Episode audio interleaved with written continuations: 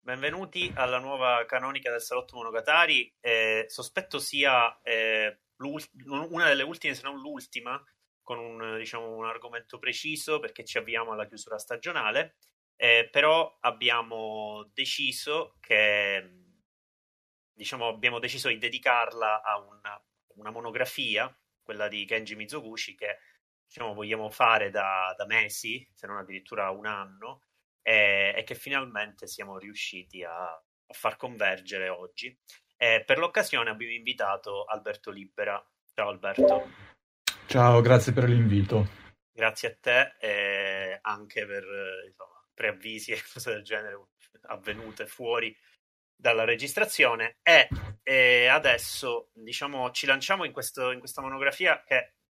rende, ci, diciamo, ci, rendiamo conto che è piuttosto, è piuttosto variegata, diciamo, attraversa eh, quattro decenni, di fatto con quelli che abbiamo oggi disponibili dei film di Mizoguchi, in realtà si tratta soprattutto di film dagli anni 30 agli anni 50, al 56, anno dell'ultimo film, e ehm, per cui come dire, cercheremo di non andare in ordine cronologico, ma piuttosto di affrontare alcuni aspetti trasversali a, all'intera filmografia e, diciamo, vedendo un po' dove ci porta la, la discussione. E quindi io, eh, diciamo, faccio un attimo un excursus rapido. Eh, Mizoguchi eh, realizza eh, i, i, capolavori riconosciuti da, di Mizoguchi a livello, diciamo, critico e per, per allora magari anche di pubblico sono quelli degli anni 50, sono quelli che arrivano dopo eh, il Leone d'Oro a Rashomon di Kurosawa e quindi negli anni 50 poi tre film in tre anni consecutivi ricevono premi principali a Venezia, quindi Oaru, eh, Sancho e Gli Amanti Crocifissi. Ed è in quel momento che Mizoguchi riceve una consacrazione, ma si tratterà poi di eh, di, qualche, di, di, far passare almeno un decennio o due per poter cominciare a, eh, ricev- a, a poter leggere delle de, de discussioni, dei commenti critici sui suoi film precedenti, eh, anni 40 se non addirittura anni 30 e diciamo considerando che quelli degli anni 20 ne è rimasto credo solo uno e sono per lo più andati perduti e ne aveva realizzati circa 30 quindi come dire di fatto alla fine abbiamo metà della sua filmografia completa. E, in ogni caso, eh, la scoperta dei suoi film precedenti, dei, dec- dei, sui, dei decenni precedenti a quello del, dei 50, quindi 30 e 40, hanno rivelato un Mizoguchi che aveva sì delle caratteristiche ben precise, ma comunque eh, si dedicava anche a, eh, a, tematiche, se vogliamo, o comunque a un approccio abbastanza differente. Poi in realtà, eh, anche scoprendo questi titoli, i film degli anni 50 rimangono in qualche modo quelli più, più affascinanti per, per livello di, di, maturità e di, eh, come dire, eh, come punto di arrivo di tutto questo percorso. Tutto sommato i film degli anni 50 non smentiscono affatto i film precedenti, eh, a partire per esempio dal fatto che lo stesso La strada della vergogna, che è l'ultimo, è in qualche modo un ritorno al film tra virgolette realista, eh, perché tutto sommato è una sorta di donne della notte, però rivisto con un occhio decisamente diverso che è l'occhio del Mizoguchi degli anni 50, eh, così come in generale eh, un punto, per, per, fare un esempio, un punto di, di grande cambiamento eh, che ho constatato guardando i suoi film è quello del ritratto della signora Yuki, in cui eh, diciamo sembra eh, venire leggermente meno quel tipo di filosofia che aveva adottato Mizoguchi alla, dalla fine degli anni 30 in poi, e cioè quella del one cut, one scene, e comincia veramente un, eh, un'apertura verso un montaggio dai tempi un pochino più serrati che in qualche modo guarda all'Occidente e che comunque in maniera molto interessante sposta eh, suoi delle sue caratteristiche principali, non smentisce quelle precedenti e le rielabora un pochino. Quindi eh, la cosa davvero interessante è che sembra sempre di guardare oggi dei film eh, magniloquenti, grandi, statuari, in realtà esplorando la sua filmografia, come avviene spesso guardando i film dei registi, di questo tipo di registi classici,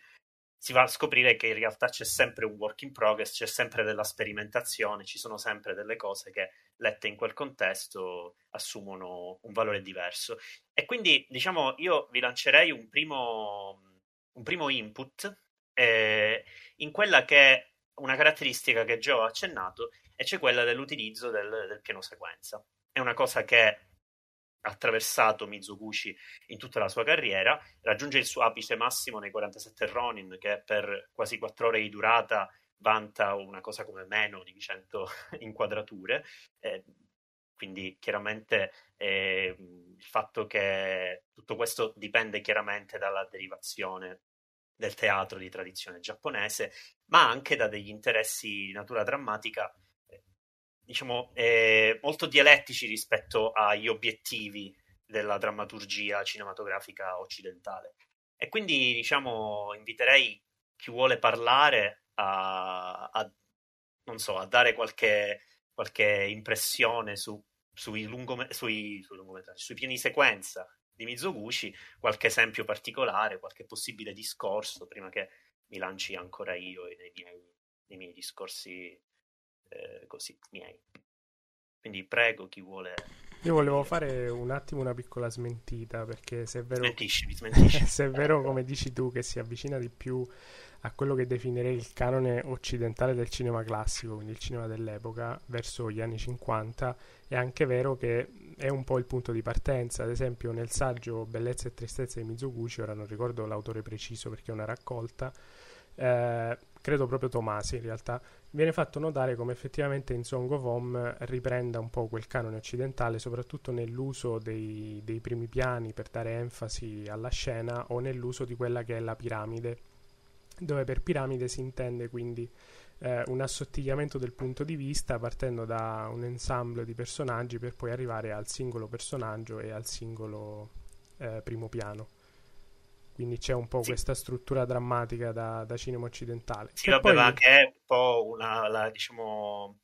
eh, una direttiva che aveva la produzione di cinema giapponese negli anni venti, comunque c'era tutto un, un dialogo costante col cinema occidentale. Diciamo quello ho, di cui ho parlato io, quello della del predilizione per il piano sequenza, è una cosa che Mizoguchi effettivamente raggiunge negli anni 30, però rimane il fatto che degli anni 20 si può fare un discorso così a partire dalle poche impressioni che ci sono rimaste. Di fatto, diciamo, poi il Mizoguchi, il, il discorso sul, sul, più consistente che si può fare sulla prima carriera di Mizoguchi è quello appunto a partire da, dagli anni 30, dai due, eh, dai due film in, bench, in commento Banshee, quindi Water Magician, Il filo bianco della cascata e Osen. Comunque sì, è chiaro, hai fatto bene a precisare. Sì, sì, sicuramente lui poi cerca di ridare un po' di dignità a quel corpo che è stato lasciato in secondo piano in, in favore di quello che è il canone occidentale eh, e arriva a fare quel bellissimo film che è la storia del, del crisantemo eh, in cui il corpo è così centrale che il dramma è praticamente relegato dietro le quinte ecco, cioè la telecamera riprende quello che è il dramma centrale della storia sempre eh, filtrato da questa distanza che interpone tra il personaggio e la camera ehm, degli alberi, degli elementi naturali o delle case, degli elementi artificiali. Quindi direi che quello è proprio il punto di summa del, del discorso su, sul corpo e sull'utilizzo del piano sequenza. Poi come dicevi anche tu in 47 Ronin si può fare ad esempio ehm, pensare alla scena in cui la, la madre si porta i figli via eh, mentre il figlio maggiore rimane con il padre eh, e lì abbiamo l'esempio del, dell'utilizzo più compiuto da parte di Mizoguchi del piano sequenza, quello che viene definito scroll shot, cioè questo piano sequenza in stazioni che poi verrà ripreso anche nei film successivi. Detto questo lascio la parola a qualcun altro.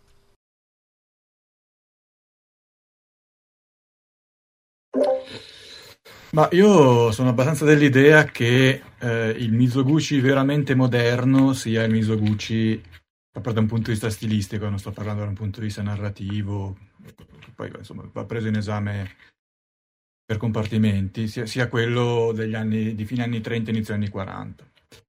ehm, dove il, l'uso reiterato del piano sequenza, che poi raggiunge il massimo della sua perfezione nella storia dell'ultimo Crisantemo e in, nell'evento dei 47 Ronin, in realtà diventa anche uno strumento ehm, per creare una sorta di, di, di, immobilità raggelata che secondo me raccontava perfettamente il clima. Ehm, e si respirava al di fuori no, del cinema in Giappone in quegli anni, cioè bisogna pensare a Misoguchi come uno che ha, tro- che ha, trovato delle strategie stilistiche che vanno un po' al di là anche dei suoi film, non è un caso che poi con la distensione degli anni 50, con la fine, quindi prima mm, della censura interna, poi la censura data dal, um, da, da, dagli occupanti americani, in realtà poi trovi anche una libertà eh, creativa che, che è talmente frenetica che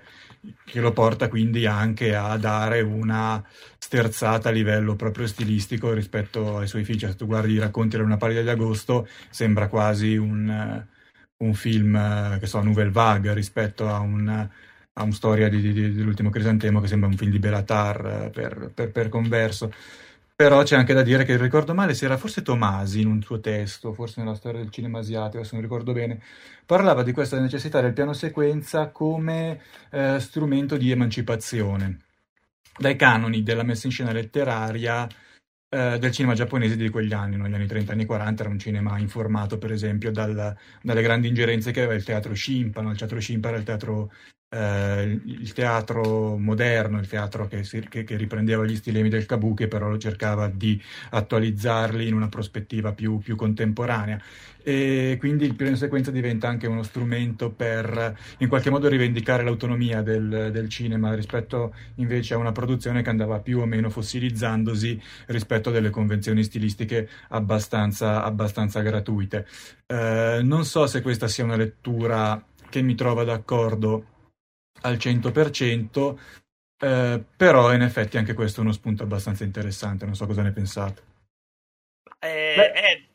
sì, vai Paolo, vai Paolo, dai.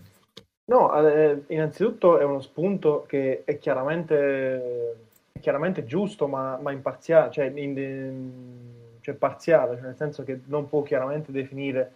nella totalità quello che è, ma in realtà diciamo che non si, può, non si potrebbe definire a priori nella totalità quello che è l'uso del piano sequenza nel cinema di Mizoguchi, perché poi qualsiasi tipo di spunto, di interpretazione potrebbe essere più o meno giusto, più o meno esatta, ma quasi mai, es- quasi mai esaustiva. Ehm, quando per, per, esempio Alberto prima eh, parlavi del clima che si respirava eh, del, nel, periodo, nel, periodo, storico, quindi fine, sulla fine degli anni 30-40 del cinema giapponese, quando la dieta giapponese promulgò quella quella sorta di, di, di, di carta, di documento censorio e dettava un po' quelli che dovevano essere i canoni dei film dell'epoca. E anche in quell'epoca abbiamo avuto chiaramente dei casi limite come Kurosawa con il film L'uomo che calpestò la coda di tigre. E, e, quindi chiaramente la maggior parte dei registi dovevano muoversi abilmente in quel tipo di, eh, cioè in quel tipo di clima eh, ora è chiaro che la puntata si incentri su Mizoguchi, però in, di quel periodo mi vengono in mente anche i primi film di Kinoshita o Kinoshita, come per esempio Nel Porto in Fiore, dove sono dei film che a livello narrativo, cioè parlando proprio superficialmente della trama, sono totalmente eh, in opposizione con quelli che poi saranno gli ultimi film della sua carriera. Però anche lì c'è un abuso del del, del, piano sequenza, non mi ricordo se nel Porto in Fiore o nel secondo film che è sempre di quell'anno di, di, di Kenoshita, in cui c'è una scena, in, c'è una sequenza precisa in cui c'è la macchina da presa, uh, fuoriesce, fuoriesce da questa sorta di, di, di staccionata di questa abitazione e, e, e mostra, uh, cioè mostra, fa intendere una sorta di disfacimento, di disfacimento familiare che per motivi chiaramente censori non poteva essere messo in scena. E la stessa cosa avviene nella vendetta dei 47 Ronin di, di, di Mizoguchi, dove la maggior parte, la maggior parte chiaramente del, degli eventi eroici, come per esempio il, se, il seppuku o l'atto di vendetta proprio carnale nei confronti, nei confronti del, proprio, del, proprio, signore non sono mai messi in scena, se sono messi in scena sono delegati a essere, a essere fuori campo. Quindi il piano sequenza può essere eh, poi chiaramente ditemi se la pensate in questo modo o, o meno, può essere anche un modo di eh, innanzitutto di rendere presente quella che è l'istanza narrativa, quindi quello di, di, di, tenere, cioè di non dissimulare la presenza del regista e di tenere ben, sal, cioè ben fermo la macchina, la macchina in scena, di non dissimularla e di usarla come se fosse allo stesso tempo sia una macchina creatrice di spazi, sia una sorta di, di, di gomma per cancellare, cioè per cancellare quelli che, di cancellare e mettere fuori campo uh, in, modo, in modo marcato, in modo vistoso quelli che dovevano essere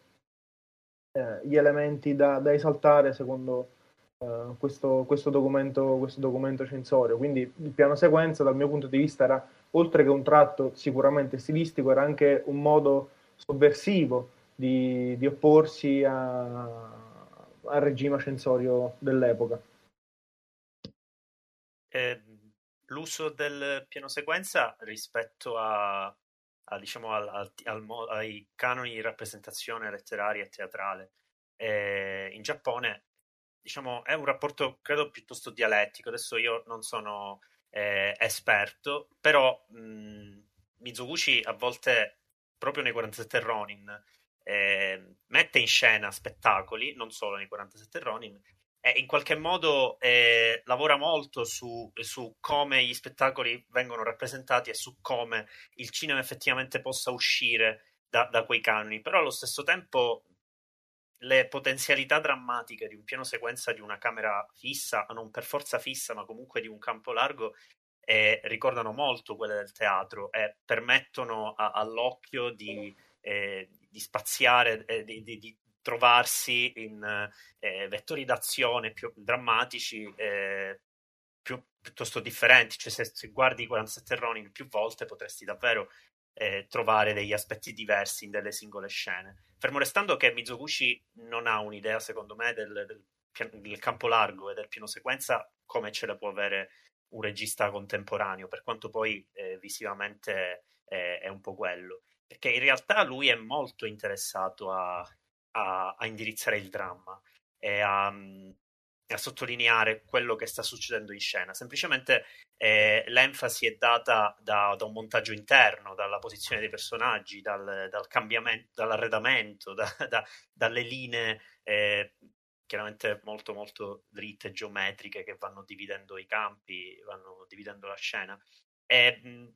è è davvero eh, la potenzialità espressiva del campo largo del piano sequenza che non riesco a separare tanto perché eh, verrà molto più avanti eh, l'idea del, del, del, almeno quello che adesso mi viene in mente a me l'idea di un piano sequenza che possa anche andare sul dettaglio o su altri aspetti della scena. Il campo largo e il piano sequenza che coincidono quasi nel, in questa fase produttiva di Mizoguchi danno veramente un'enorme potenzialità eh, alla scena a livello proprio che certi, eh, cioè, mh, il dramma può andare davvero ovunque. E io credo che questa, questa, capacità di disperdere il dramma, di portarlo, di diramarlo, di farlo andare per vie parallele, imprevedibili, sia una delle forze di questi film. Eh, esempio per tutti, eh, per quanto riguarda il teatro, c'è la mitica scena dei 47 Ronin che avviene al centro del film, mi pare, in cui c'è lo spettacolo dedicato al, al al, diciamo, al signore che era stato, che era stato ferito dal, dal, dal padrone dei, dei Ronin. E, e, magari uso termini inappropriati nel caso correggetemi e, e c'è questo, questo, questo, movimento vertiginoso di camera che ruota completamente e va sul primo piano del, di, di, questo che è di fatto alla fine tra virgolette l'antagonista del film. Comunque è l'antagonista del, il nemico giurato dei protagonisti e, e, questo è un esempio appunto di, di rottura di quella, di quella, spazialità che magari il teatro imponeva. E, ehm, e, il cinema veramente va ovunque, in questo caso letteralmente, ma anche in una delle ultime scene, quando c'è la performance del flauto di uno dei Ronin, c'è, il, c'è uno dei personaggi più anziani, che in realtà non è uno dei Ronin, lì presente, che esce e, e va a piangere il suo dramma privato, che è molto, molto suo e riguarda, credo, se ricordo bene, la,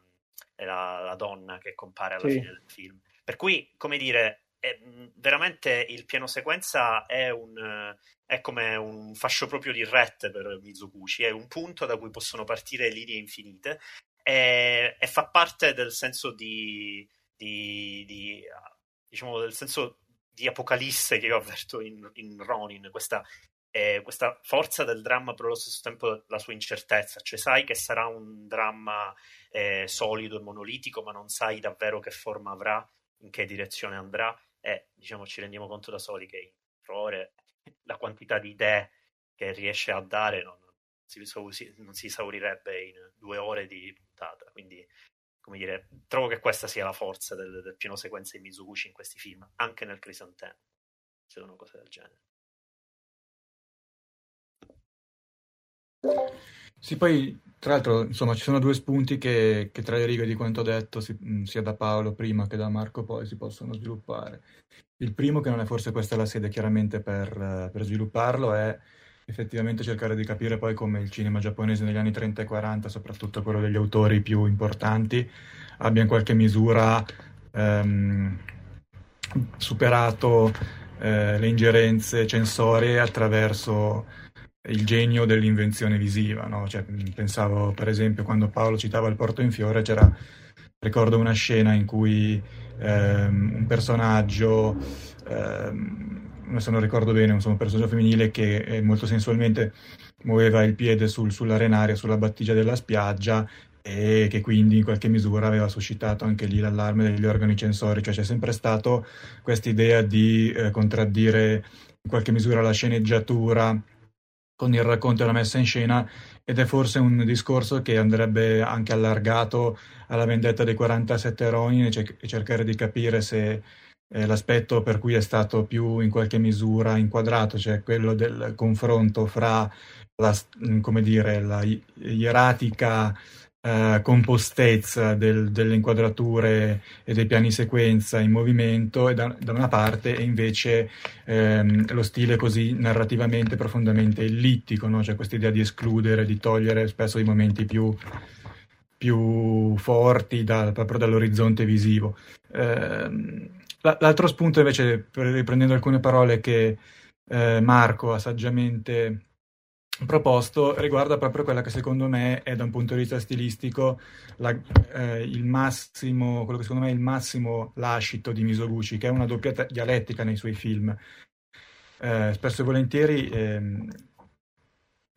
voglio dire, da una parte abbiamo dei film che, che puntano soprattutto sulla composizione interna delle inquadrature, dove il movimento è, è na- nasce soprattutto dalla dinamicità interna al quadro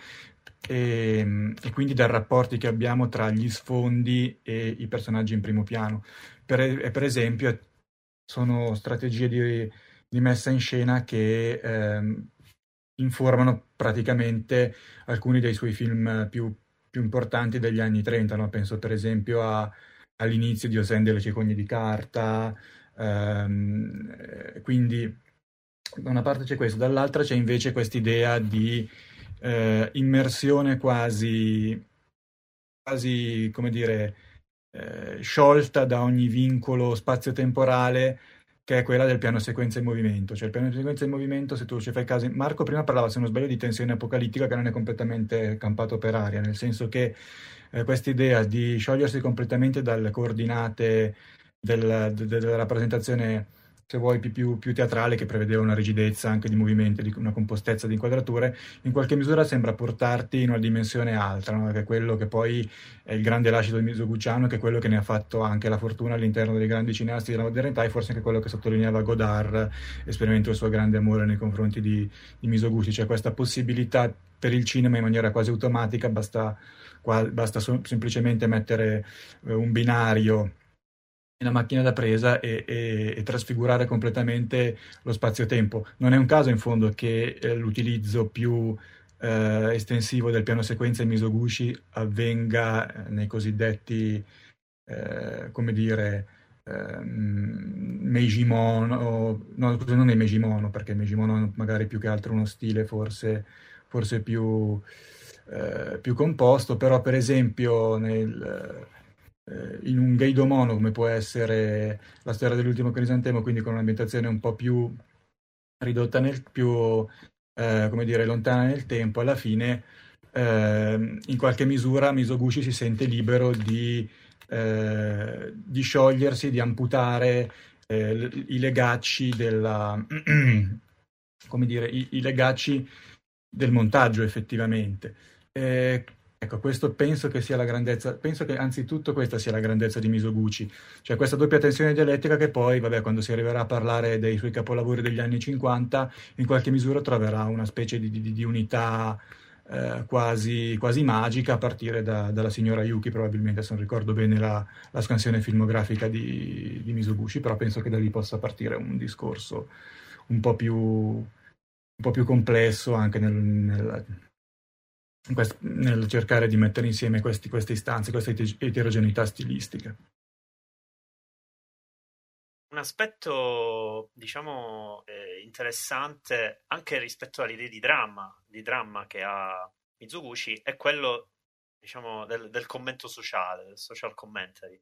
che è una cosa che attraversa tutta la filmografia di Mizoguchi, è un suo interesse fondamentale, a partire dal, eh, da, dai personaggi femminili dei, dei, film degli anni 30, eh, che non sono, eh, diciamo, banalmente, banalmente eroine, eh, ma sono personaggi piuttosto complessi eh, che però allo stesso tempo portano con loro delle istanze, delle idee molto, eh, molto forti di figura femminile, a partire dalle sorelle di John, che appunto in, le due protagoniste rappresentano due modi di intendere la donna e due modi in cui la donna reagiva a, a, certe situazioni in cui si veniva a trovare. È una cosa che riguarda il cinema degli anni 40 ed è interessante questo perché comunque eh, non appena eh, gli Stati Uniti vanno a, a, a diciamo, eh, esercitano il loro controllo anche eh, a livello artistico sulla produzione giapponese, eh, Mizuguchi in qualche modo viene, viene viene diciamo, incoraggiato a fare opere che raccontassero eh, della democratizzazione del Giappone. In realtà lui, diciamo, molto serenamente co- continua a raccontare storie di donne. E, ehm, tra l'altro, e su questo diciamo, ci tornerei perché il commento critico su questi film a volte è anche un pochino intransigente, ma per esempio eh, l'amore, l'amore, che brucia, io Flame of My Love, io sostengo sia un grandissimo film, però diciamo effettivamente risponde un po' a questa necessità, a questa ingerenza. E infine, chiaramente, i film degli anni 50 ci sono dei commenti sociali, La strada della vergogna è il caso più emblematico, però in qualche modo il rapporto uomo-donna in termini sociali in Giappone è una cosa che attraversa anche Ugetsu, che attraversa chiaramente Oharu. E quindi eh, è una cosa secondo me che si lega a doppio nodo con eh, l'idea di dramma che ha Mizoguchi. Eh, quando deve fare un commento sociale, Mizoguchi si trova benissimo a suo agio in questa idea abbiamo, di cui abbiamo già fatto cenno di, eh, di dramma eh, disperso, come l'ho chiamato io, ok? Quindi questo dramma che potrebbe andare ovunque, perché effettivamente eh, lui ha interesse a fare un commento sociale che racconti della duplicità dei, dei personaggi e della loro complessità e anche di come il mondo intorno a quei personaggi eh, reagiscono a quei personaggi stessi, a partire dal, dal, dall'ingratitudine rivolta alla protagonista e alle leggi di Osaka fino al, appunto al fallimento eh, dei piani di Omocha in Le sorelle di John, eh, rispetto invece all'assoluta eh, tendenza a, a, rispettare le regole, diciamo, comunque a, a, confermare la sua posizione sottomessa della sorella Umikichi. E è veramente complesso, sono sempre binomi molto forti, però sono sempre condotti in maniera particolare, perché eh, in particolare nelle sorelle di John, che è uno dei grandi film degli anni 30, chiaramente. Eh, il, davvero il Omocha in certi casi è realmente regista della scena, cioè quando parliamo di dinamiche interne a un quadro, ai movimenti. Eh, lei conduce questi, questi, questi, queste sue coreografie in cui eh, deve corteggiare qualcuno oppure deve convincere qualcuno di qualcosa e davvero c'è della complessità e della, dell'attrazione anche un po' eh, perversa per le bugie che dice, eh, che dice Omosha per riuscire a, a, gestire diciamo, la situazione. E quindi, eh, come dire, il commento sociale di Mizoguchi non è affatto, e quindi il contenuto, se vogliamo eh, banalmente dire, dei suoi film non è affatto in contrasto con la forma, cioè la forma è esattamente quello, la forma è... Eh,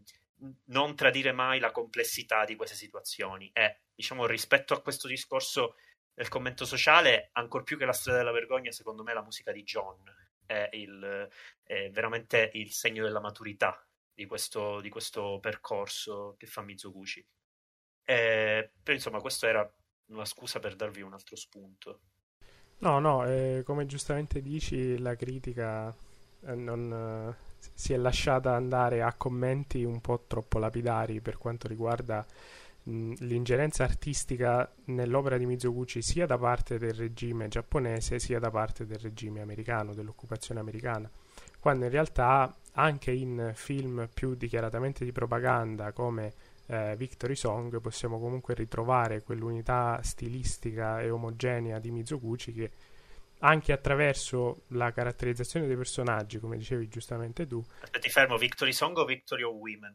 No no, vi- no, no, Victory Song è quello, ah, okay. è quello, più di propaganda alla fine, perché okay, è, una, okay, è, una, sequenza di guerra.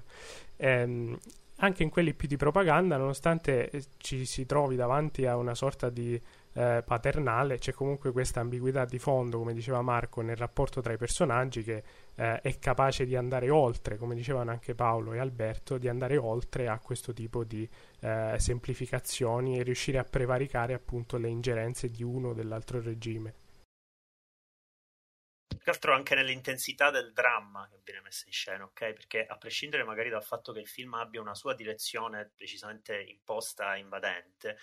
però eh, il modo in cui raggiunge certe vette di intensità non è da trascurare. Il finale del, di Flame of My Love è, è, è quasi un, un, momento onirico. È, diciamo, considerando che è un film che un finale forzatamente eh, positivo, che, che diciamo, fa rincontrare i due personaggi femminili principali eh, che decidono di voler agire per affetto reciproco e non per la propria personale eh, felicità, eh, è comunque un momento che arriva e viene gestito con un'intensità che non è da poco e non è da meno a, a scelte stilistiche eh, in film in cui magari era un po' più libero Mizoguchi. Per cui, diciamo, questo volevo dire e volevo sapere anche da parte di Alberto e Paolo quanto a loro pesa eh, quanto è pesato nella visione di certi film, magari evidentemente eh, vincolati da, queste, da questo contesto storico-politico, quanto ha pesato loro questa cosa rispetto all'intensità poi al, al godersi il film banalmente. Beh Alberto, lascio la parola agli ospiti con... Bah, guarda, dipende da come li prendi quei film lì, nel senso che poi, come abbiamo detto prima, esiste questa polarità speculare tra racconto e messa in scena che, che forse ti va a vivere quei film un po' più come, ehm, come dire, ti fa vivere quasi prendendoli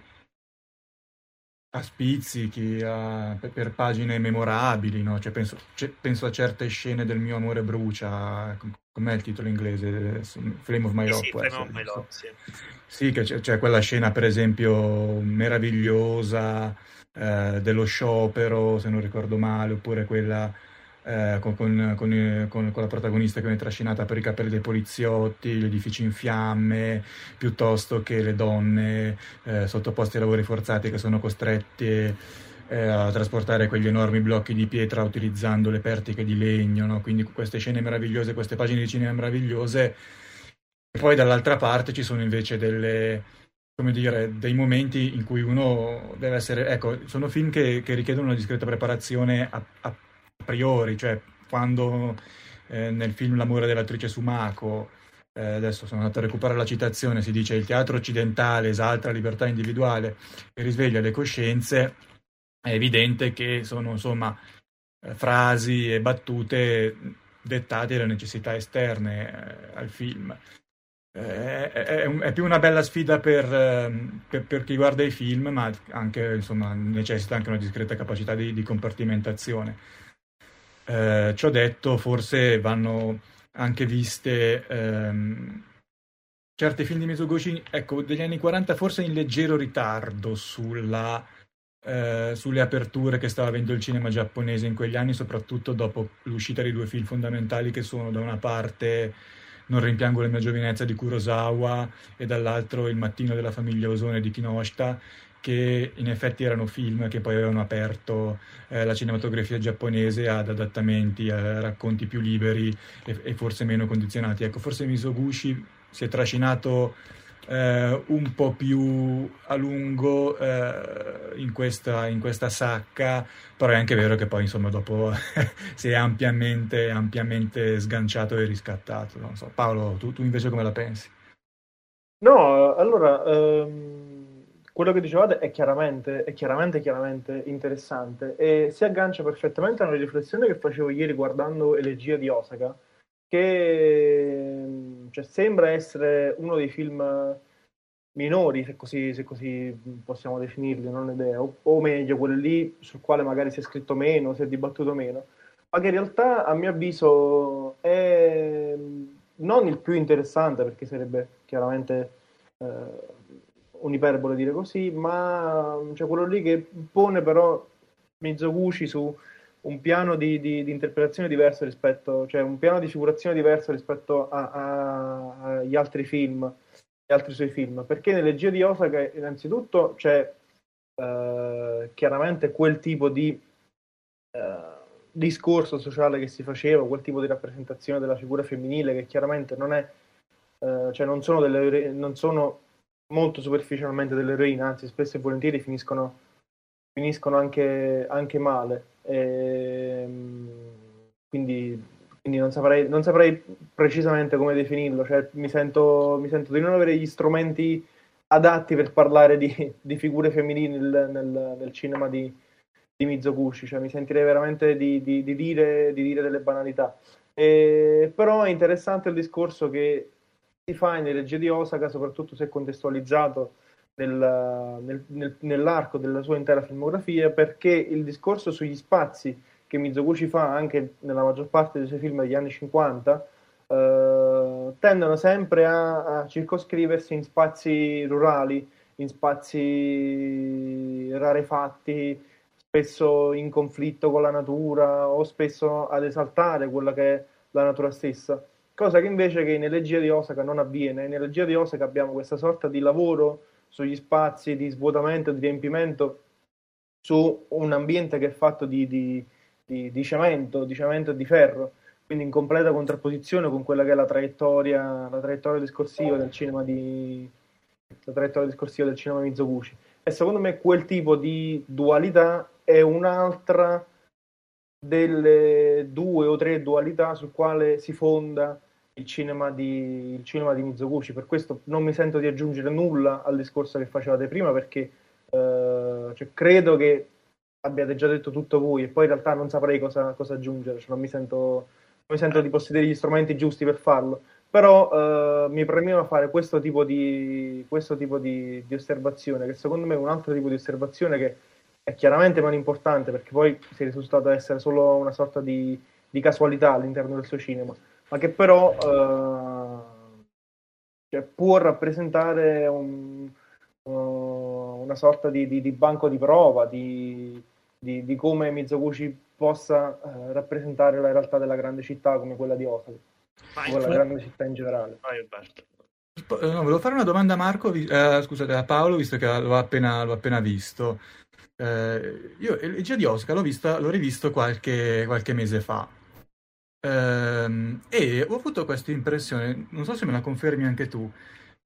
È un film, tra l'altro, voglio dire, durissimo, no? Cioè, un film com- come sì, anche sì, sì. Di, di, di, del Guion, che effettivamente è no, un film mo- molto, molto, insomma,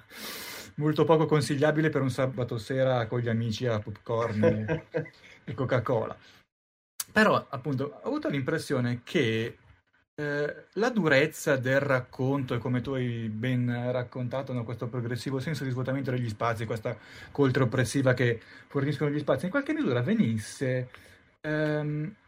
mitigato da Misoguchi con questa fotografia tutta di soft focus, tutta di luci più soffuse, più, più, più distese rispetto ad altre, eh, per esempio rispetto allo stesso Le sorelle di Guion, co- come se in qualche misura volesse proprio con questa messa in scena in qualche misura proteggere noi personaggi, in qualche misura ehm, dargli quel conforto, quella dignità, quella, quella speranza che il, il racconto non, non, non, concede loro. Non so se tu hai avuto questa impressione o se è una fisima mia che...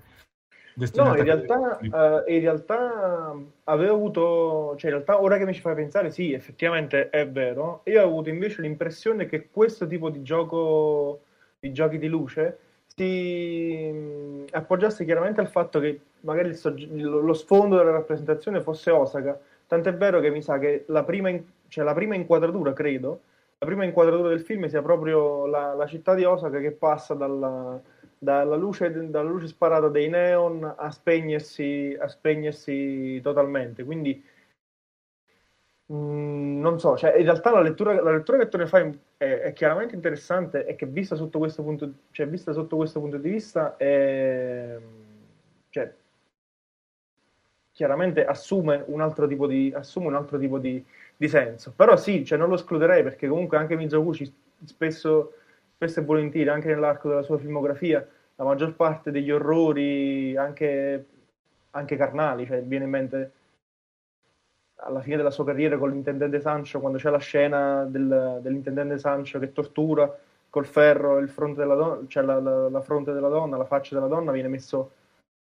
fuori campo, quasi come se, se l'orrore non volesse mai essere messo, messo, in scena. Quindi il fatto che gioco forza, eh, cioè l'orrore qui era più posto su, una, su, un vista, su un punto di vista etico e quindi doveva essere narrato per forza di cose, eh, l'unico modo magari per affievolirlo era quello lì di, di avvolgere i personaggi in questa sorta di, di, di coltre, di, di coltre sfocata, cioè quasi di coltre calda, di luce, quindi effettivamente non, cioè questo, questo, tipo di cosa l'avevo notata, ma chiaramente non l'avevo vista sotto, questo, sotto, sotto questa luce, ecco, giusto per, per tenerci in topic.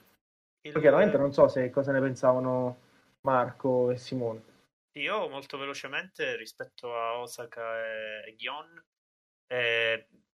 ritengo che una, una, delle dignità a cui tiene molto Mizoguchi proposito dei suoi personaggi, anche quando fa film di commento sociale, sia realmente la dignità melodrammatica. Cioè, li vuole in qualche modo, è sempre in una costante tensione fra eh, tenerli nella loro specificità umana molto particolare e avvicinarli all'idea, a un'idea invece di emblema, eh, e che è una cosa poi che muove Oaru, il film di Oaru, eh, che eh, rappresenta secondo me una delle tensioni più importanti di quel film. Ma eh, entrambi i film, Osa- Osaka e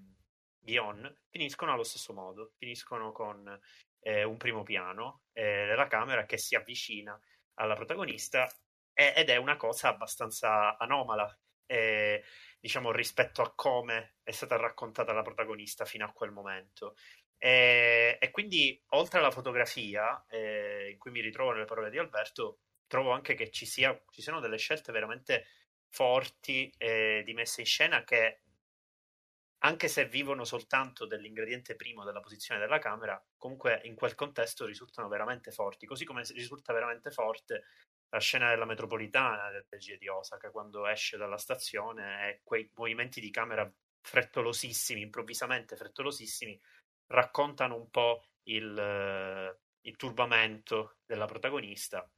che poi subito dopo, tra l'altro, viene tradita dal padre. E quindi, come dire, forse, forse io tendo a preferire Gion perché Osaka ho trovato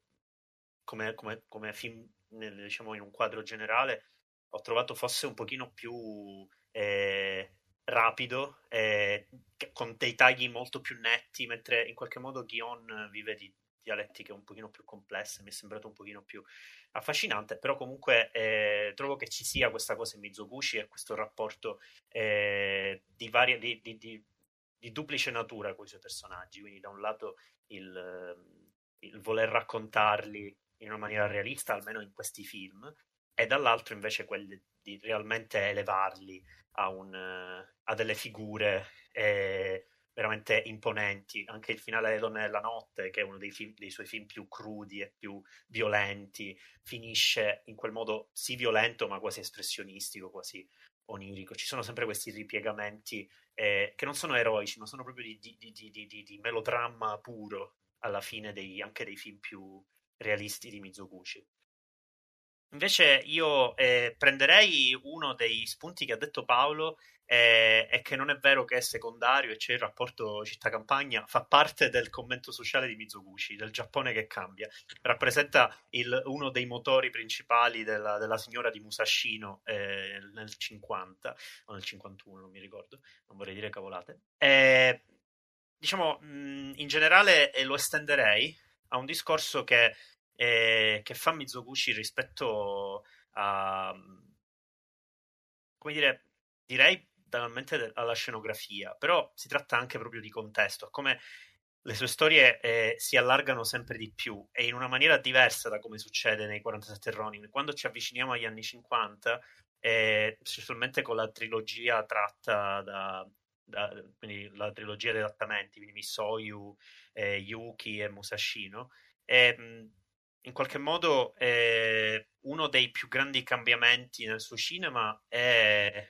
proprio quella gestione che faceva di personaggi e spazi, però in un contesto di inquadrature di montaggio decisamente più serrato, in cui eh, l'enfasi drammatica che c'è sempre stata in Mizoguchi viene condotta in modo diverso. E diciamo, eh, detta così, sembrerebbe che Mizoguchi perda la sua eh, specificità geografica, eh, perda eh, quella forza che, faceva, che facevano i suoi, i suoi, piani sequenza. In realtà, a parte che chiaramente i piani sequenza ci sono e ci sono anche grandi esempi di montaggio interno, sempre citando Tomasi, c'è quel momento eh, quasi comico nel ritratto della signora Yuki in cui c'è eh, la protagonista che, che, si siede in tutti possi- eh, i possibili posti in cui si può sedere in una stanza, perché ogni volta cambia posizione rispetto al suo interlocutore e reagisce sempre in modo diverso e tu la guardi ed è naturalissima, in realtà è una roba quasi schematica, cioè deve occupare tutte le posizioni. Però dico, a parte che ci sono appunto questi esempi di montaggi interni, effettivamente i tipi di, eh, di enfasi e di situazioni che, eh, su cui lavora Mizoguchi qui sono diverse. E io oserei dire che eh, specialmente Oyu e Yuki, non sono un fan di Musashino, ehm, lavorano eh, al contrario rispetto a Osaka e Gion. Perché il finale di Yuki, che è emblematico di questa, di questa fase della carriera di Mizoguchi, si conclude con un campo larghissimo e con la sparizione di Madame Yuki, come poi sparirà, come poi apparirà in realtà eh, Kinuyo Tanaka alla fine di Ugetsu, quindi con un movimento di camera eh, che insomma eh, si sposta dal campo e poi ritorna sul, sul campo originale eh, facendo scomparire il personaggio. E Yuki effettivamente diventa vero e proprio fantasma in quella parte finale. Ecco, io trovo che eh, se la distanza fisica dai suoi personaggi era un tratto distintivo di tutte le narrazioni di Mizoguchi, proprio anche fisicamente, qui invece, dato in modo diverso di raccontare, molti più primi piani, ci sono anche campi contro campi, eh, ci sono dettagli, eh, in Oyu e anche in Yuki ci sono quei piccoli dolli di dettagli che è una cosa che non, non, non si trovava granché nel Mizuguchi precedente quando eh, la protagonista, che è l'attrice anche poi dell'idiota di Kurosawa, non mi ricordo il nome, eh, si infila nella vasca e c'è la camera che si sposta e va a inquadrare l'altro angolo di vasca in cui si sogna poter esserci Yuki, la, eh, la ragazza sogna poter esserci la signora Yuki. Ecco, eh, ci sono queste, questi tipi di dettagli, poi però i film raggiungono veramente apoteosi eh, eh, commoventi, direi, melodrammatiche con la distanza. Quindi la dignità al personaggio viene data in maniera diametralmente opposta a come succedeva nei finali dei due film degli anni 30. Yuki eh, succede un po' anche in Oyu, Musashino un po' meno, però c'è tutta la lettura della, del testamento di Musashino, che vabbè è un'altra cosa. Non so cosa ne pensate voi rispetto a, questo, a questi cambiamenti stilistici che avvengono in questi film eh, e in che modo eh, si, si, trasforma Mizoguchi in quei film, perché è un tradirsi e non tradirsi contemporaneamente, c'è proprio un cambiare, uno sperimentare, tutto nuovo. Sì, allora Eh, premesso che comunque i film che citi non, cioè non, li ricordo, non li ricordo in modo così, così limpido da poterne parlare, discutere approfonditamente, però mi ritrovo cioè, soprattutto nella parte finale del tuo discorso, ovvero quello lì dove c'è questa sorta di contrapposizione, questa contrapposizione stilistica che secondo me più che un tradirsi, eh, più che un tradirsi chiaramente è una voglia, una voglia di, di, di sperimentare. Eh, però io credo che comunque questa sorta di eh, questa sorta di, di, distaccamento mimetico della macchina da presa nei confronti, nei confronti del racconto, sia come dicevamo nelle prime battute della puntata, una, cioè, un, una pratica estremamente eversiva, soprattutto, soprattutto per quegli anni e soprattutto il cinema di quegli anni, che era un cinema più mostrativo che, che, che narrativo. E, e, quindi, se ricordo vagamente nelle Donne della Notte, in cui c'è questa sorta di eh, stile super neuralista che si scontra con lo stile super espressionista di, di, di, di Mizoguchi, costruisce un altro degli opposti, un altro dei dualismi di cui si parlava, di cui si parlava prima. Quindi un po' alla volta, un po' alla volta, arrivato quasi a, cioè arrivato a questo punto della puntata, possiamo vincere che la traiettoria della filmografia di Mizoguchi si costruisce su questi due, tre opposti, quindi su, sulla figura, su come, cioè sugli opposti della figura femminile in base alla sua rappresentazione, sull'opposto campagna-città e sull'opposto stilistico, sugli opposti stilistici. Quindi a mio avviso più che tradimento rientra perfettamente in quella che è la, la, la, traiettoria, la traiettoria della sua filmografia. E chiaramente non mi dilungo perché rischierei di dire stupidaggini più di quante non ne stai dicendo, e quindi lascio la parola a Simone o, ad Alberto o di nuovo a te Marco. Simo forse voleva No, io sono d'accordo con Marco quando dice che se dobbiamo identificare come eh, fil rouge stilistico quel lavoro di centralizzazione e decentralizzazione del dramma, è ovvio che passando da eh, un finale da primo piano a un finale che si allontana dai personaggi, eh, il gioco, detta banalmente, è, è, lo stesso, semplicemente è invertito. Quindi in questo senso ehm, diciamo che da Miss eh, Yugi in poi si va a riprendere un po' quella, ehm, quel tipo di canone occidentale di cui si parlava all'inizio della puntata per eh, rimestarlo all'interno di quello che è lo stile di, di Mizoguchi stesso. Eh, un'altra cosa importante però è da sottolineare è che anche quei primi piani non sono mai dei primi piani eh, con lo sguardo rivolto verso la camera, ma c'è comunque questa distanza eh, dal, tra il personaggio e lo spettatore, perché il personaggio non guarda direttamente in camera, non coinvolge lo spettatore, ma eh, sem- lo spettatore è sempre in una posizione privilegiata e guarda um, con un certo distacco il, il melodramma in atto. Forse costruirei a tal proposito un, proprio un dialogo con i campi contro campi ai primi piani di Ozu, che invece eh, cioè, Bordwell qua ci si dilunga ed è stupendo. Il, la posizione della camera, la posizione degli occhi dei personaggi, sei dentro il dialogo, eh, proprio fisicamente ed è realmente affascinante. Ecco, questo effettivamente non succede in Mizoguchi. La realtà è che anche in presenza di tanti dettagli e tanti primi piani e tante situazioni eh, molto variegate, eh, che però a questo punto non stanno sempre distanti dai loro soggetti, ma ci si avvicinano, li indagano. Ecco, forse eh, comunque non c'è questo utilizzo enorme del campo contro campo. C'è, ci sono soggettive chiaramente, però effettivamente non siamo a, a, ai livelli di Ozu. Cioè Ozu no. sì, è molto, molto, in, quel, in, quello è molto, come dire, quasi schematico. Chiaramente dissimula lo schema, però i dialoghi non sei in, una, sei in una posizione privilegiata per modo di dire, sei dentro il dialogo in Ozu, mentre in Mizoguchi stai sempre in qualche modo guardando, guardando un quadro, guardando una tela. Sì, sì, sì, ma poi eh, diciamo che la differenza, cioè differenza, il cinema di Ozu è molto più facile essere all'interno all'interno del racconto, perché nella costruzione dello spazio, nella costruzione dello spazio diegetico, Ozu chiaramente eh, non, non, esplicita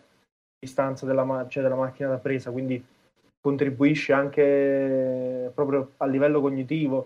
lo spettatore a, ad immedesimarsi, cioè molto più mimetico nel, nel, nel mostrarsi all'interno del, delle sue composizioni, cosa che chiaramente Mizoguchi non è. Eh, cioè, già il fatto che comunque il suo sia un cinema pregno di piani sequenza, quindi eh, di, di, di, riflesso pieni di, di queste esplicitazioni della, della, presenza della macchina da presa, della figura del regista, aumenta quella che è la, la sensazione di finzione. Per questo cioè, lo spettatore fatica ad essere, uh, ad essere, coinvolto nel racconto. Chiaramente non è una sorta di, di come dire, di, di aggettivo negativo, cioè non, è, non è detto in, in, accezione negativa, anzi sono due modi di fare cinema totalmente, totalmente differenti, anzi sono complementari, perché poi a conti fatti c'è Ozu, Mizoguchi e Kurosawa, eh, sono praticamente i tre pilastri su cui si fonda, su cui si fonda tutto, tutto il cinema giapponese anche, anche contemporaneo.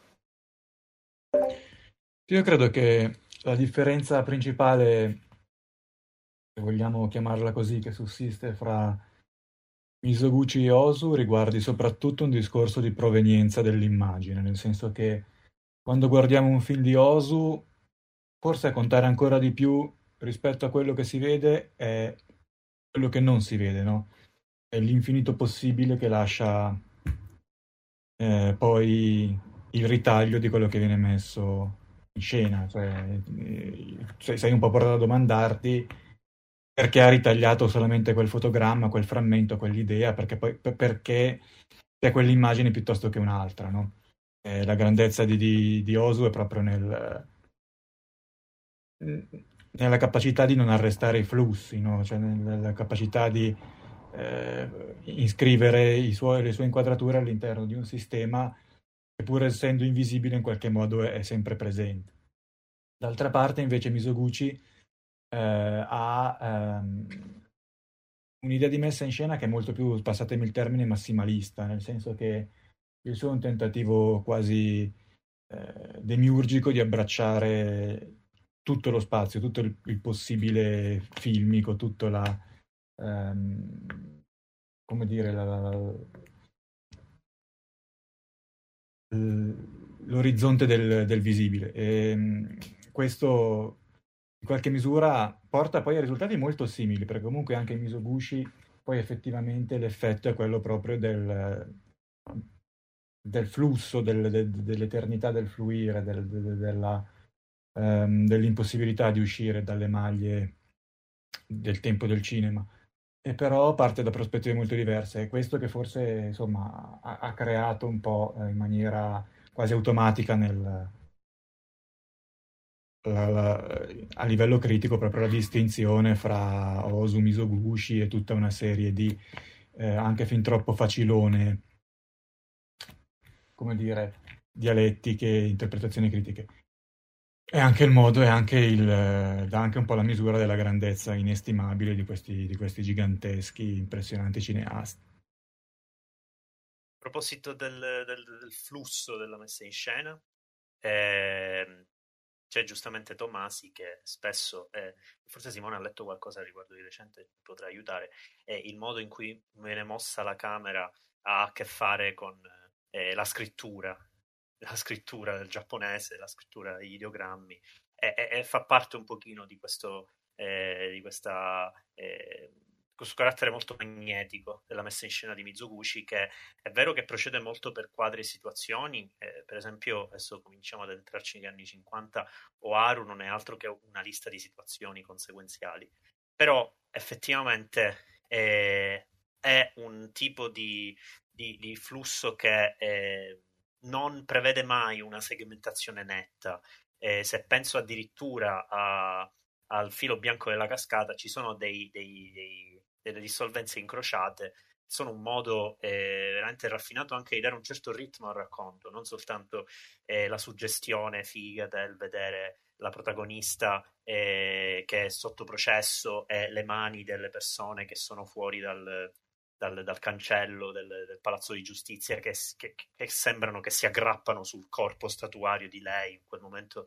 di dissolvenza incrociata. E, che è un modo, chiaramente, quindi evidentemente, di creare un, una connessione fra due sequenze differenti e quindi evitare la segmentazione, quindi procedere per un ritmo narrativo eh, fluente, ma eh, questo, questa connessione con la scrittura e il modo di scrivere è è anche molto, avviene molto col teatro, avviene molto con la pittura. Utamaro, di cui non abbiamo parlato, è, è uno dei film in cui il discorso, tra virgolette, meta-artistico, secondo me, arriva ai livelli massimi. Arriva a un livello massimo ma differente quell'idea di dispersione del dramma di cui ho detto prima. Per me è il controcampo dei 47 Roni in Utamaro per come si disperde anche qui. Ci sono tantissime persone sembra di guardare una, una, un telefilm degli anni 90 tantissimi personaggi che fanno tantissime cose riusciamo a seguire tutti quanti e sembra che lottino fra di loro per,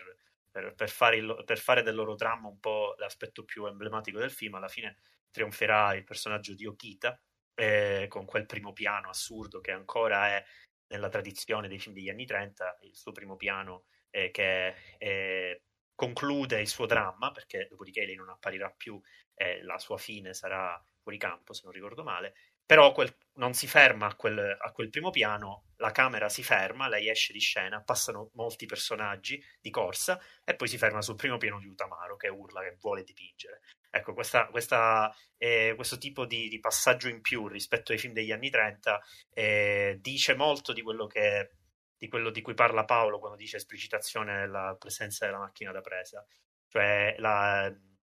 davvero Mizoguchi sente con urgenza la responsabilità del, di come mette in scena le cose. Eh, da qui la necessità del commento sociale, da qui la necessità di, di mostrare il rispetto dovuto ai suoi personaggi tramite la, appunto quella che ho chiamato prima dignità melodrammatica, che non è scontata comunque se racconti certe storie. Chiaramente tutte queste cose si incontrano poi alla fine nel, nei film degli anni 50, in cui comunque cercherei di addentrarmi perché stiamo prendendo un bel po' di tempo, ehm, come era in realtà prevedibile. E nei film degli anni 50 tutte queste istanze arrivano realmente a un nuovo equilibrio. Il, eh, a partire da, eh, dal, dal, modo in cui lui cerca di destabilizzare e, e, e decentrare il dramma anche qui, io chiamerei due, due sequenze come a titolo d'esempio eh, per cercare di essere trasversali un po' a tutta quanta questa, questa, filmografia ricchissima che è appunto il decennio degli anni 50, la sequenza del ballo di Lady Wakasa in Ugetsu, in cui eh, si stabiliscono delle dinamiche ben precise fra i personaggi che secondo me sono anche di quelle cose che eh, alimentano alla base un melodramma al cinema, e cioè quelle dinamiche di potere fra i personaggi, un personaggio che deve controllare l'attenzione e la percezione dell'altro e, e viceversa, e l'idea che in realtà non sia tutto nel suo controllo. Lady Wakasa non solo è convinta che eh, riuscirà ad avere con sé, eh, non mi ricordo il nome del personaggio, però comunque il protagonista che eh, sembra starsi dimenticando completamente della, della moglie Kinuyo Tanaka. e in realtà sembra più che altro trovarsi all'interno di un, di un locale di geisha per come si comporta che non in un, in un sogno romantico ma la stessa Lady Wakasa che è convinta di avere questa, questo controllo nella scena e quindi, come dire, il dramma è già duplice qui. Lei controlla e allo stesso tempo lui è controllato in maniera diversa da come la vede lei. Alla fine compare anche il fantasma nel volto del, del, dell'elmo alla parete che comunque è fuori dalla scena. E, e, e, e Mizuguchi ci arriva con questo movimento di camera dopo che la, la figura di Wakasa cambia radicalmente, si mobilizza, da che ballava e cantava si mobilizza di profilo ed è abbastanza inquietante come scena comunque e arriva a, a, a dare il primo piano dell'elmo. Ecco, lì realmente è, è un modo diverso da quello del, del eh, One Cut One Scene per disperdere il dramma. È una cosa eh, per non lasciare intendere in maniera elementare qual è il vettore dell'azione, quindi veramente aprire al possibile, a un possibile massimalista, eh, come diceva Alberto. Un altro esempio, è, e do la parola a voi rispetto un po' a quello che volete degli anni 50 di Mizoguchi, è la sequenza della musica di Gion, che secondo me è la più bella del film, e cioè quando c'è l'inaugurazione della, della giovane geisha che deve fare il suo ingresso, diciamo, in società e, e per l'occasione hanno radunato tre uomini e, e prima partiamo dal primo piano di uno poi scopriamo che sta parlando chiaramente con un'altra persona, poi un altro movimento all'indietro rivela un'altra persona ancora. Siamo convinti di aver avuto un, un quadro tridimensionale della scena quando indietreggiamo ancora e passiamo un campo largo, ci sono loro tre, compare una, una, una donna che annuncia l'arrivo delle geishe, le geishe entrano da un piano ancora differente della scena, quindi veniamo veramente eh, ri... Eh, eh, come dire... Eh, ma, ma, io sto, mi sono perso qualche mi sono perso qualche messaggio, scusatemi, non, non, ci posso fare niente. Finisco questo ragionamento velocissimamente. E, appunto, e poi si scopre che c'è uno spettacolo in, in, corso e quindi ci sarà uno spettacolo in corso e quindi si creano veramente tantissime dinamiche plurime all'interno di una singola scena. Per cui, come dire, eh, un modo diverso per, per disperdere il dramma. Scusatemi. Eh, io purtroppo vi devo lasciare eh, vi ringrazio molto della, dell'invito, della bellissima chiacchierata. Grazie a te, Alberto. E vi lascio anche un ultimo spunto se volete per parlare del sì. cinema degli anni 50. Parlavamo prima delle dialettiche e le dualità che informano la filmografia misoguciana, ce n'è un'ultima fondamentale. Per esempio nella sua, nella sua biografia, anzi nel suo testo mediata la biografia saggio critico, Tadao Sato insiste molto sulle origini umili, povere di Misoguchi e su come lui abbia effettivamente quasi sempre nella sua carriera rappresentato ceti più umili, no? E quindi l'ultimo confronto possibile è quello fra, come dire, personaggi appartenenti agli strati più bassi della società e invece a come Misoguchi rappresenti gli alti dignitari, no? E qui poi, insomma, bisognerebbe parlare, per esempio, della nostra del, gran, del clan Tahir, dove il personaggio è uno che sta un po' a metà tra nobiltà e, e popolo, oppure per esempio di tutti quanti questi plurimi polidialettici che si respira in, nell'intendente Sancho. Ok, questo era velocissimamente quanto volevo dire. Vi ringrazio ancora veramente tanto e grazie, buona, buona continuazione. Grazie.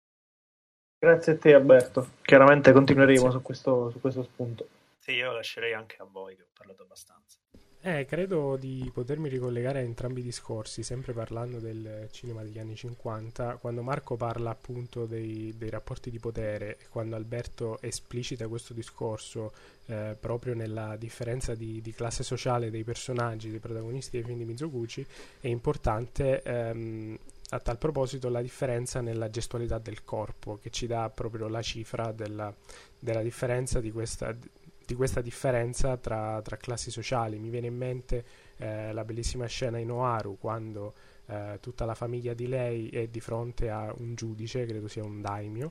ehm, di fronte al giudice lei ehm, ha un po' di eh, remore nel volersi inchinare e il suo inchino è comunque meno profondo di quello dei genitori perché Oaru è comunque una figura eh, di una generazione successiva rispetto a quella dei genitori e in un certo senso si trova in conflitto comunque con quelle strutture istituzionali eh, antiche e feudali giapponesi. Eh, oppure sempre all'interno di, di, Oaru quando arriva il messaggero che deve andare alla ricerca della, della donna perfetta eh, il messaggero ci mette un poco prima di ricomporsi eh, rispetto al suo rango, rispetto a quel tipo di gestualità che ci si aspetta da una persona del suo rango. E quindi secondo me eh, è, è, molto importante anche questo discorso su, sull'utilizzo del gesto nel formare l'identità, ma anche sul gesto come punto di rottura eh, rispetto a una tradizione precedente o anche come eh, voleva arrivare Marco, credo, sempre parlando di Oaru, nella costruzione di questo emblema donna secondo me l'equilibrio più importante raggiunto dagli anni 50 da Mizoguchi è proprio eh, trovare il punto di contatto più equilibrato e è, è omogeneo fra necessità di un, di un, commento sociale, di un racconto di eh, classi diverse, di un racconto di generazioni diverse e allo stesso tempo eh, la necessità del, del, melodramma, del fantastico, del film d'avventura, del film storico, de, direi quasi del genere parlando di, di, di pop, però in realtà non stiamo parlando di pop o magari parliamo di pop come lo intendeva il Giappone negli anni 50. E detto ciò, appunto, il, questo, questa tendenza a questa tendenza, questi due poli che in realtà poi non, si, non, non, non entrano in contraddizione, ma sono assolutamente eh, compatibili, eh, dan, si danno forza l'un l'altro alla fine per, eh,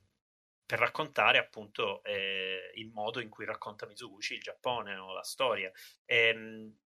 mi viene in mente a tal proposito eh, un dilemma importante che può avere un, un'interpretazione critica rispetto alle strade della vergogna. Perché Le strade della vergogna è teoricamente un altro film di commento sociale, come dicevo, ma si ascrive perfettamente ai film degli anni 50, eppure non ha né figure emblematiche, eh, come diciamo, né momenti, ha momenti molto intensi, però non ha, sono un'intensità molto differente, un'intensità che sembra davvero provenire dai suoi anni 40 o dai suoi anni 30. E secondo me quello che realmente distingue, questi, distingue la strada della vergogna dai suoi film precedenti, eh, non so se Simone è d'accordo, è la forza della profondità di campo, è veramente abissale, cioè la, la, la quantità di, di, sequenze in cui ti puoi perdere dentro la strada della vergogna è incredibile e, e dà veramente un, uno smalto diverso al film e glielo dà per tutta la sua durata, ecco perché dico eh, ci sono dei momenti in cui c'è un momento negli anni 50 in cui realmente in Mizoguchi queste due cose riescono a entrare in contatto. E la profondità di campo nella strada della vergogna riesce a dare effetti comici quando la ragazza dice vado a vedermi il film di Marilyn Monroe, effetti drammatici quando il, la, la, moglie, eh, la moglie che lavora eh, dice al marito che ha tentato di suicidarsi, comincia a litigare col marito che ha tentato di suicidarsi perché lei in qualche modo eh, rappresenta un altro aspetto della donna isoguciana, cioè quello del sacrificio eh, dell'amare troppo anche in certi casi, che è una cosa perfettamente melodrammatica. Misoyu, praticamente i personaggi eh, si fanno del male perché si amano, è una contraddizione allucinante. Eh, ecco, ehm, questo nuovo equilibrio, secondo me, alla fine, nonostante non sia il mio film preferito di quegli anni, nelle strade della vergogna però raggiunge questo tipo di apice. Ogni scena è pervasa di complessità drammatica, complessità comica, complessità, complessità tonale, però allo stesso tempo non si distacca affatto dalla, dalla sua aderenza a, a, alle necessità di, di, messa in scena dire, sociale, di commento sociale, anche perché nelle strade della vergogna addirittura si, si parla proprio del decreto per la chiusura delle, delle, delle, case, delle case chiuse, diciamo. Sì, esatto. è, è, veramente un equilibrio assurdo. Cioè, è, davvero non è è, non è manco più, spe- cioè non è più sperimentare, o sperimentare nel senso che non che più vedi la sperimentazione. In Yuki la potresti vedere, in Yuki sembra finire come un film di Antonioni. In questo invece assolutamente no, sembra un film eh, classico eterno. In Strada della Vergogna, oltre a tutto quello che già dicevi, al quale non aggiungerò nulla perché lo trovo estremamente puntuale, eh, c'è la rappresentazione dell'ennesima figura paterna eh, degenere o degenerata o degenerante eh, che, che, riscontriamo anche in film del passato di Mizoguchi, come nella vita di Oaru, come in Elegia di Osaka e come in tanti altri. C'è questa sorta di, di ribellione anche nei confronti della figura paterna, cioè spesso e volentieri i figli sono in ribellione, in ribellione con, con, i padri. Volendo, volendo, volendo astrarre questo, questa sorta di, di rapporto, eh, potremmo parlare di ribellione verso una figura paterna anche nei 47 Ronin, dove ci si ribella a questa, a questa sorta di, di, di, padre padrone maschile che, che, era il signore dei 47 Ronin. E, e quindi anche qui viene, viene, a galla un nuovo, cioè un altro un'altra tematica di, di, discorso sociale o di critica sociale, o come la si voglia chiamare, del cinema, del cinema di Mizoguchi, e che trova chiusura nelle strade della vergogna che parlano appunto di, di questo emendamento della dieta e, e, che quindi una sorta di chiusura perfetta del cerchio perché sembra parlare quasi della, della, della sua, cioè di come è iniziata la sua vita artistica, cioè sotto il segno censorio della dieta e quindi una sorta di discorso, discorso anche quasi eh, biografico, chiaramente astraendo le figure del film Uh, si, si, potrebbe parlare anche di discorso, di discorso, biografico, di propria traiettoria artistica e, e, quindi a mio avviso è la conclusione perfetta di quella che è la sua, è la sua, la sua filmografia. Poi non so cosa, cosa ne pensate, anzi credo di aver interrotto Simone prima, quindi gli ridò la parola. No, appunto, riguardo al discorso che faceva Marco sulla profondità di campo, qui è un discorso perfettamente compiuto, quindi nonostante eh, la morte di Mizoguchi comunque si, si, percepisce comunque questo senso di, di, chiusura della filmografia, se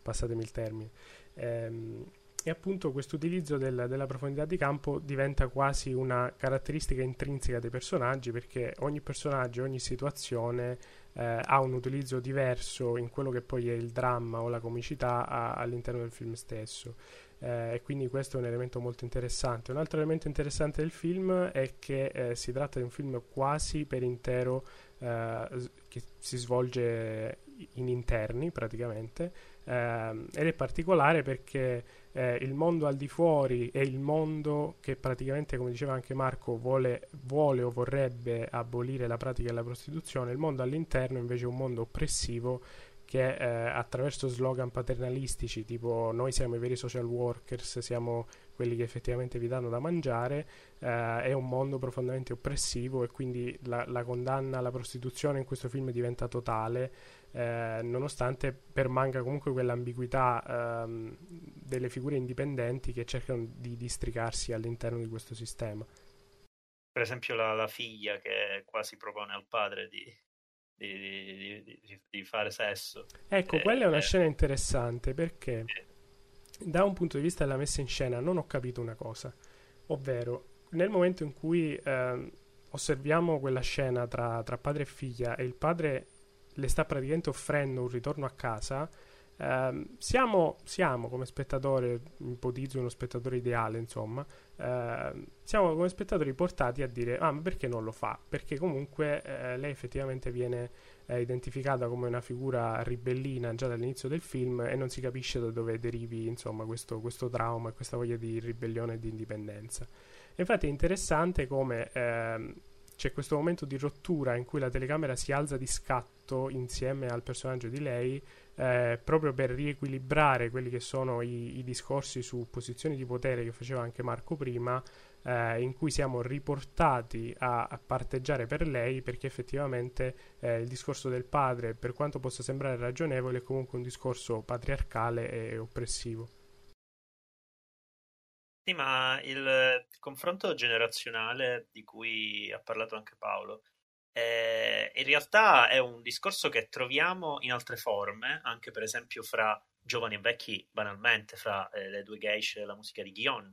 per esempio, che a me ricordano soprattutto eh, Setsuko Ara e figlia in tardo autunno di Ozu, ancora più che altre cose di Mizoguchi. Comunque il, il, confronto generazionale è spesso comunque molto problematico, nel senso non è neanche una, una sola eh, non c'è solo una sola chiave di lettura. I film degli anni 50 subiscono molte meno eh, costrizioni, ok? Anche eh, tematiche eh, e di messaggio, ok? L'ho detto. Però eh, Mizoguchi è, è, quasi bipolare se uno volesse prendere tutto alla lettera. Musashino sembra una condanna alla, alla modernità quasi efferata, non ci sono figure femminili giovani eh, a cui si può voler bene in quel film. La città sta invadendo una campagna che è quella dei, dei ricordi e, e, della salute, invece la, la, città è oppressiva, eccetera. Cioè è, è, veramente è quasi bacchettone, almeno dal mio punto di vista. Poi invece eh, vai in situazioni come quella di Oaru, per esempio, o anche questa della storia della vergogna, e capisci che,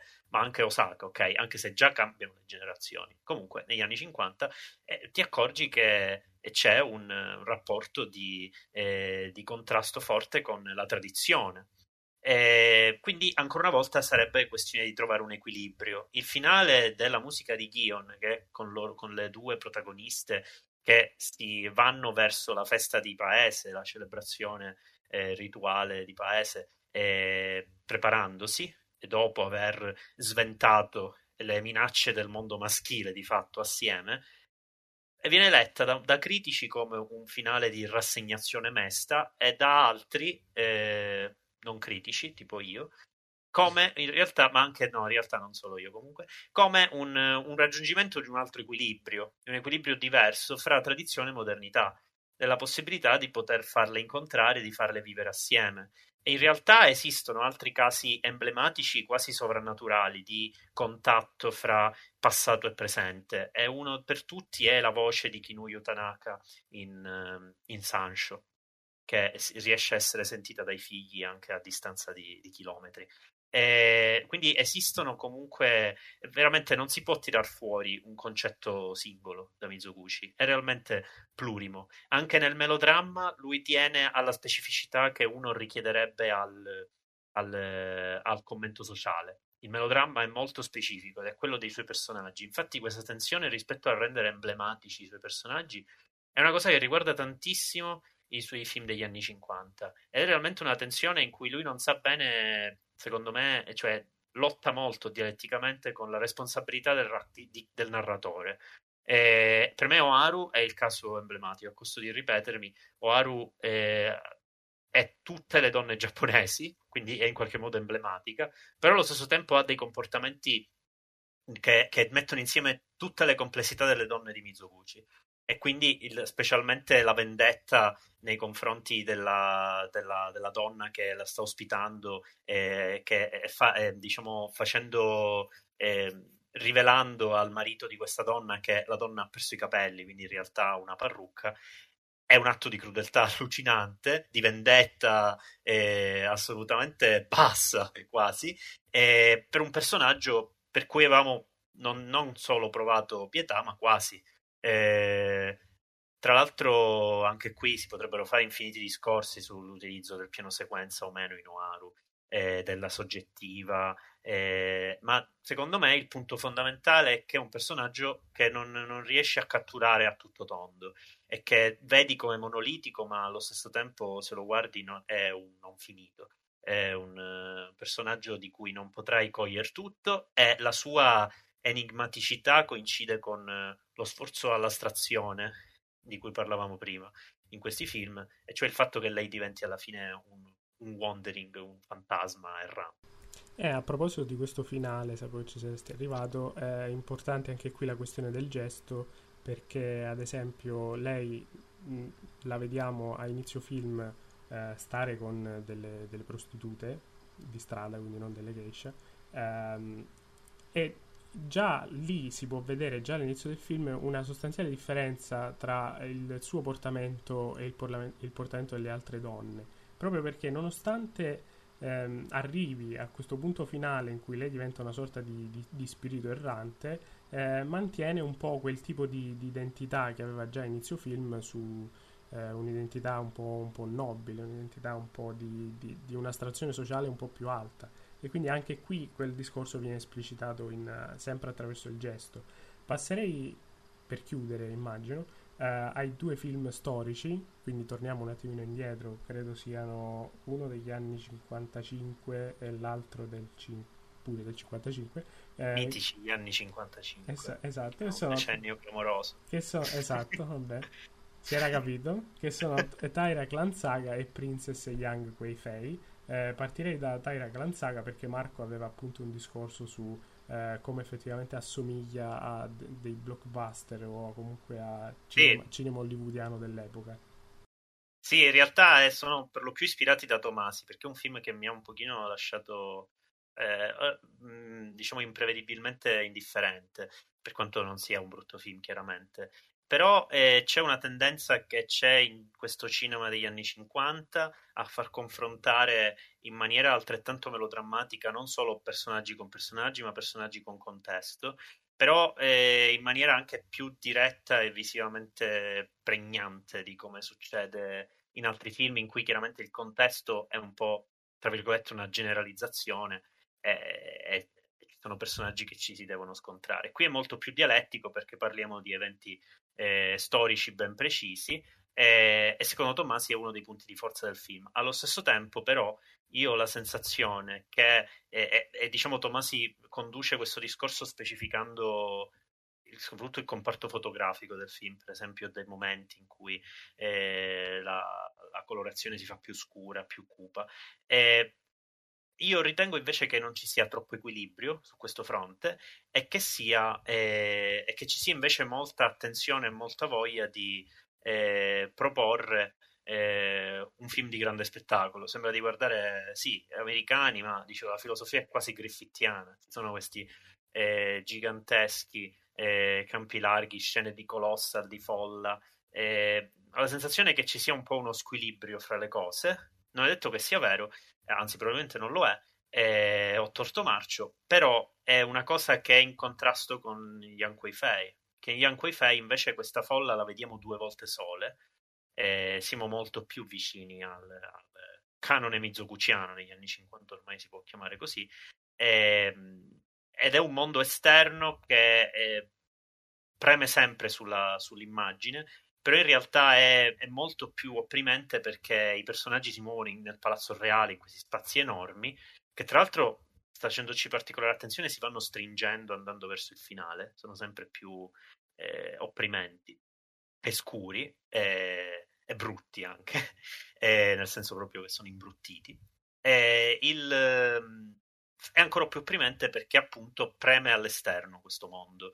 Eh, ed, è, ed, è, un personaggio, la folla, Yan Kuei-fei, è il personaggio che vuole eh, far morire Yan Kuei-fei perché l'accusa di aver fatto fare una, una, una, scalata sociale ingiusta alla sua famiglia che è diventata, eh, che ha un comportamento appunto eh, capriccioso e tutto quanto. E, e, quindi secondo me i due film storici di questo tipo eh, propongono due, due, idee diverse. Eh, devo dire che rispetto agli altri film di Mizoguchi comunque trovo che in qualche modo il dramma sia più centralizzato e ci siano meno dubbi. E anche in questo è più vicino al blockbuster hollywoodiano. Eh, sono, sono monolitici nel senso occidentale, cioè mh, è difficile che tu ti perda in questi film, eh, anche a livello emotivo, è tutto molto direzionato. Io sono d'accordo con Marco sul discorso che fa eh, trasversale tra i due film su, sull'utilizzo della folla, che in uno è molto più simile a, a un regime di spettacolo alla fine, cioè in, eh, in Taira, eh, ma comunque in Taira rimane, soprattutto nei primi 40 minuti mi pare, eh, in nuce quell'idea di, di psicologia intima eh, che pervade il cinema di Mizoguchi, mi viene anche in mente l'utilizzo della camera eh, su come vengono inquadrate le conversazioni tra madre e figlio, in cui eh, il figlio si, si, percepisce chiaramente che è attratto dalla madre, infatti eh, in alcune inquadrature la faccia, la faccia, la testa della madre viene praticamente eh, tolta, tagliata dal, dal, visibile e noi in un certo senso vediamo quello che vede il ragazzo e siamo portati pure noi a sessualizzare la figura della madre, ma anche eh, lo scontro che non è un, propriamente uno scontro generazionale, ma è uno scontro di eh, di padri, cioè tra um, chi effettivamente è il padre del, del, ragazzo, che può essere o un monaco di una fazione oppure eh, l'ex imperatore dell'altra fazione, e lui alla fine si ritrova in questa sorta di dialettica hegeliana, in sorto, questa sorta di materialismo storico, eh, a far prevalere una, una, terza via, cioè la via del samurai. E quindi eh, è un film che si chiude in un certo senso in maniera incompleta, ma è un film come lo è stato eh, Flame of My Love che si chiude con questa prospettiva di una prossima vincita, di un cambiamento sociale che parte appunto da, da un individuo singolo. Quindi anche, sta, anche quest'idea del singolo che può cambiare il mondo, che può cambiare un contesto sociale, riprende molto da, da quel canone americano di cui parlava Marco. Io chiuderei invitandoti a se vuoi, a, a, dire come si infila gli amanti crocifissi in questo discorso, perché io è l'unico che non sono riuscito a rivedere e mi pento e mi tolgo. Eh, allora, gli amanti crocifissi è interessante ehm, perché anche qui il meccanismo di eh, centralizzazione del dramma parte eh, in un certo senso sdoppiando il dramma tra eh, due personaggi che fanno i lavoratori all'interno di questa um, di, di, questa stamperia, stamperia in realtà perché appunto producono calendari eh, e pergamene, eh, per poi concentrarsi appunto, come è tipico di, dei film degli anni 40-50, su un singolo personaggio, che è il personaggio di, ehm, oddio mi ricordo il nome, eh, Mohei, Mohei che, fa, che è uno dei lavoratori principali della, della stamperia, che eh, si, si, trovano lui e la moglie del, del mastro eh, in questa sorta di eh, gioco di equivoci in cui vengono presi come se fossero eh, vengono presi di mira come se fossero dei diamanti, cosa che in realtà non è vera. Però trovandosi poi all'interno di questa situazione, eh, di questo dramma condiviso, eh, effettivamente questo amore sboccia. Poi in realtà scopriamo che eh, Moei comunque la, l'amava già da un po' e quindi il suo carattere stoico di inizio film deriva un po' da, uh, da questo, ma anche il voler aiutare uh, in tutto e per tutto quella che, che, in realtà è la sua padrona acquisita. Um, riguardo appunto il dramma, è interessante come eh, una figura particolare che è violentissima, cioè la figura degli amanti crocifissi che si vede nei primi 5 minuti di film eh, permea poi l'atmosfera del, delle, de, della restante ora, proprio perché siamo, sappiamo già che questo è un amore impossibile eh,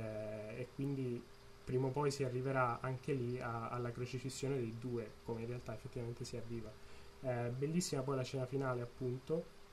di loro che eh, questo dramma viene praticamente annullato, viene annullato dalla forza dell'amore, come è stato eh, tra, tra, le righe in Flame of My Love, che viene annullato dalla forza delle donne che si uniscono, eh, viene annullato appunto dalla forza dell'amore perché noi vediamo eh, i due amanti eh, appunto che stanno eh, pass- passando in questo corteo che li porterà poi alla crocifissione. La crocifissione non viene fatta vedere, il film si chiude prima, anche qui per restituire una dignità melodrammatica ai personaggi. Eh, e mentre passano c'è questo primo piano, questo dettaglio sulle mani di loro due che stoicamente, quasi con un sorriso sulla bocca, accettano il loro destino perché sanno che l'unico modo per amarsi è amarsi nella morte, praticamente. Anche qui ritroviamo sempre il discorso del,